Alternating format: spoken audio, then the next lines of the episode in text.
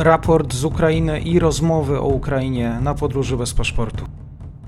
Dzień dobry Państwu, dzień dobry wszystkim słuchaczom. Regularne raporty z frontu, informacje z Ukrainy to już tutaj standard na tym kanale. Zachęcam Państwa do tego, żeby kliknąć przycisk subskrybuj.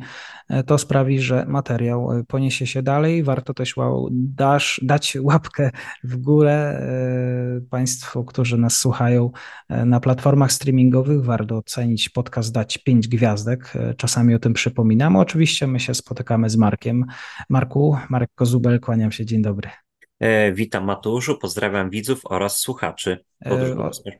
Tak, ostatnio takie wieści o postępach Rosjan, dzisiaj z kolei spojrzenie na Bachmut i tam Ukraina. Dzieje się.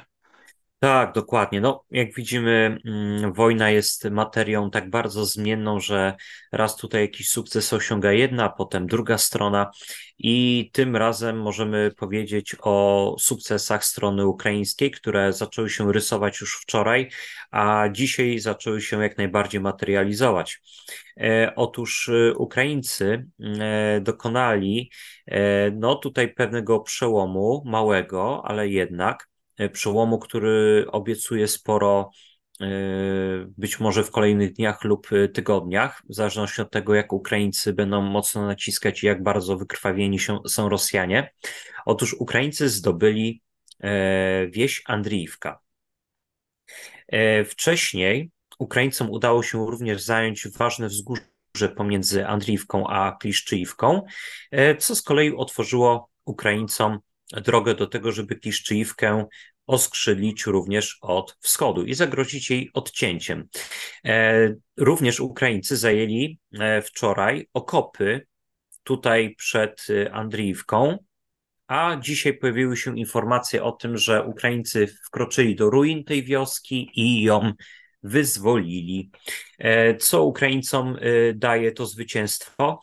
O ile większe znaczenie dla wyzwolenia Kliszczijiwki będzie miało przede wszystkim, miało i ma e, zajęcie przez Ukraińców wzgórza sto dziewięćdziesiąt siedem, to z kolei wyzwolenie Andriiwki e, będzie tutaj sprzyjało temu, aby Ukraińcy zaczęli flankować od północy rosyjską załogę, która się znajduje w Kurdiumiwce i Zełenopilu. E, właściwie tutaj, w tym terenie, Deep State powinien już no, jednak więcej terenu oznaczyć kolorem niebieskim, czyli tym świeżo wyzwolonym i zarazem przesunąć strefę kontestowaną dalej na wschód oraz południe. W zasadzie Ukraińcy są już bardzo blisko tych tutaj północnych obrzeży Kurdiumiwki i wsi Zełenopilla. Także tutaj sytuacja Rosjan jest bardzo niedobra. Jeżeli chodzi o Piszczywkę, to wczoraj Ukraińcy zajęli południową część tej wioski, a teraz walki mają się toczyć również w centralnej części. Dodatkowo Rosjanie są wiązani walką od strony północno-zachodniej. Niewykluczone, że Ukraińcy już zaczęli też zachodzić Rosjan od wschodu. Pojawiły się informacje w rosyjskich telegramach, kanałach telegramowych, które twierdzą, że Rosjanie już wycofują się z Kliszczijiwki. To może sugerować, że wieś jeszcze dzisiaj padnie. Ja tylko tutaj jednak pragnę ostudzić trochę emocje.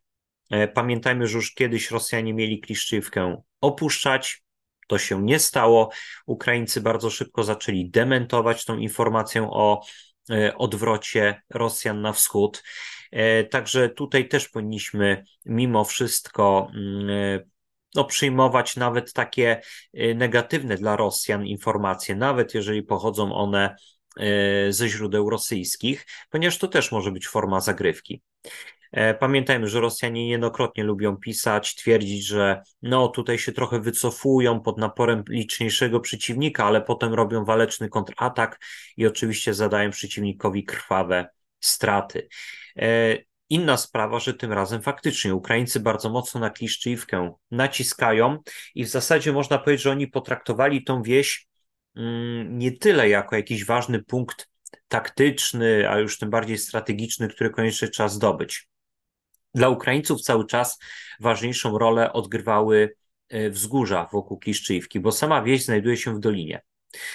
Ukraińcy bardziej traktowali tą wieś jako miejsce, do którego Rosjanie sprowadzali swoje kolejne uzupełnienia, rezerwy na wzmocnienie załogi złożonej z elementów z pięćdziesiątej siódmej Brygady Motostrzelców.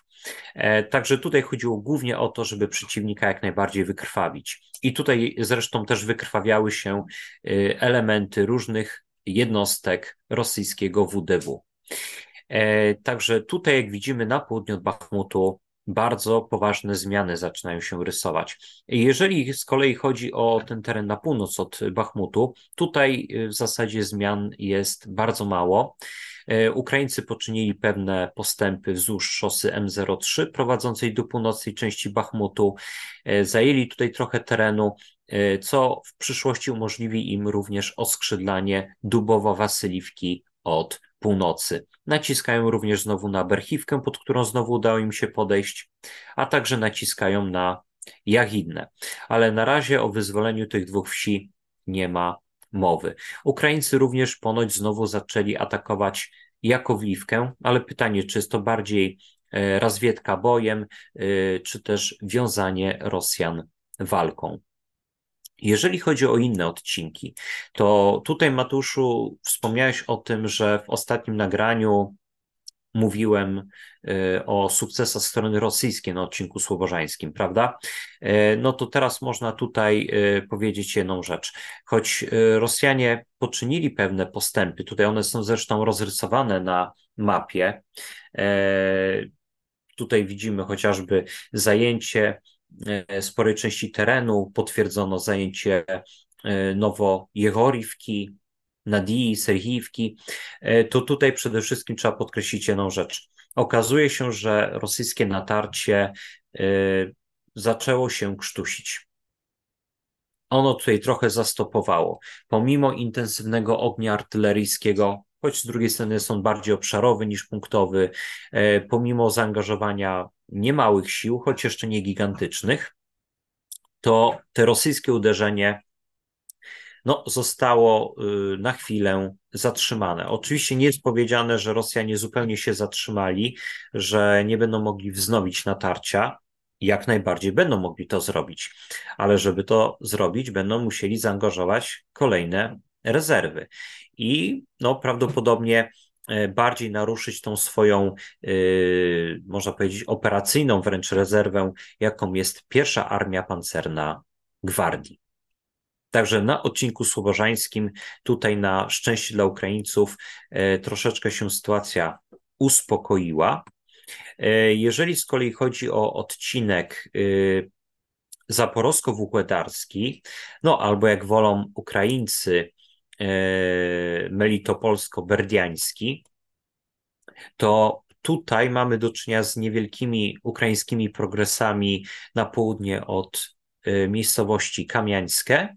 No, chodzi głównie o to, że Ukraińcy tutaj wyzwolili fragment południowej części tej miejscowości, tej części, która znajduje się na południe od takiego tutaj limanu, takiego rozlewiska. Ukraińcy również poczynić mieli niewielkie postępy w rejonie wsi Robotynę. Tutaj zaczęli pomału odzyskiwać taką, można powiedzieć, inicjatywę. No i rzecz jasna znowu naciskają na wieś Priutne i również zaczynają oskrzydlać od zachodu wieś Staromajorskie. To jest ta wieś, do której północnej części już Ukraińcy raz się włamali, wbili, ale w wyniku rosyjskich kontrataków zostali ostatecznie wyparci. Także jeżeli chodzi o sytuację na froncie wojny rosyjsko-ukraińskiej, to na dzisiaj można powiedzieć tyle, że największe postępy, zmiany na linii frontu są na odcinku bachmucko-siwerskim i są one na korzyść strony ukraińskiej. No a z kolei Deep State uaktualnił sytuację na odcinku słowożańskim. Dziękuję. Bardzo dziękuję za podsumowanie, za raport. Marek Kozubel, kłaniam się, do usłyszenia. Ja również się kłaniam serdecznie, pozdrawiam.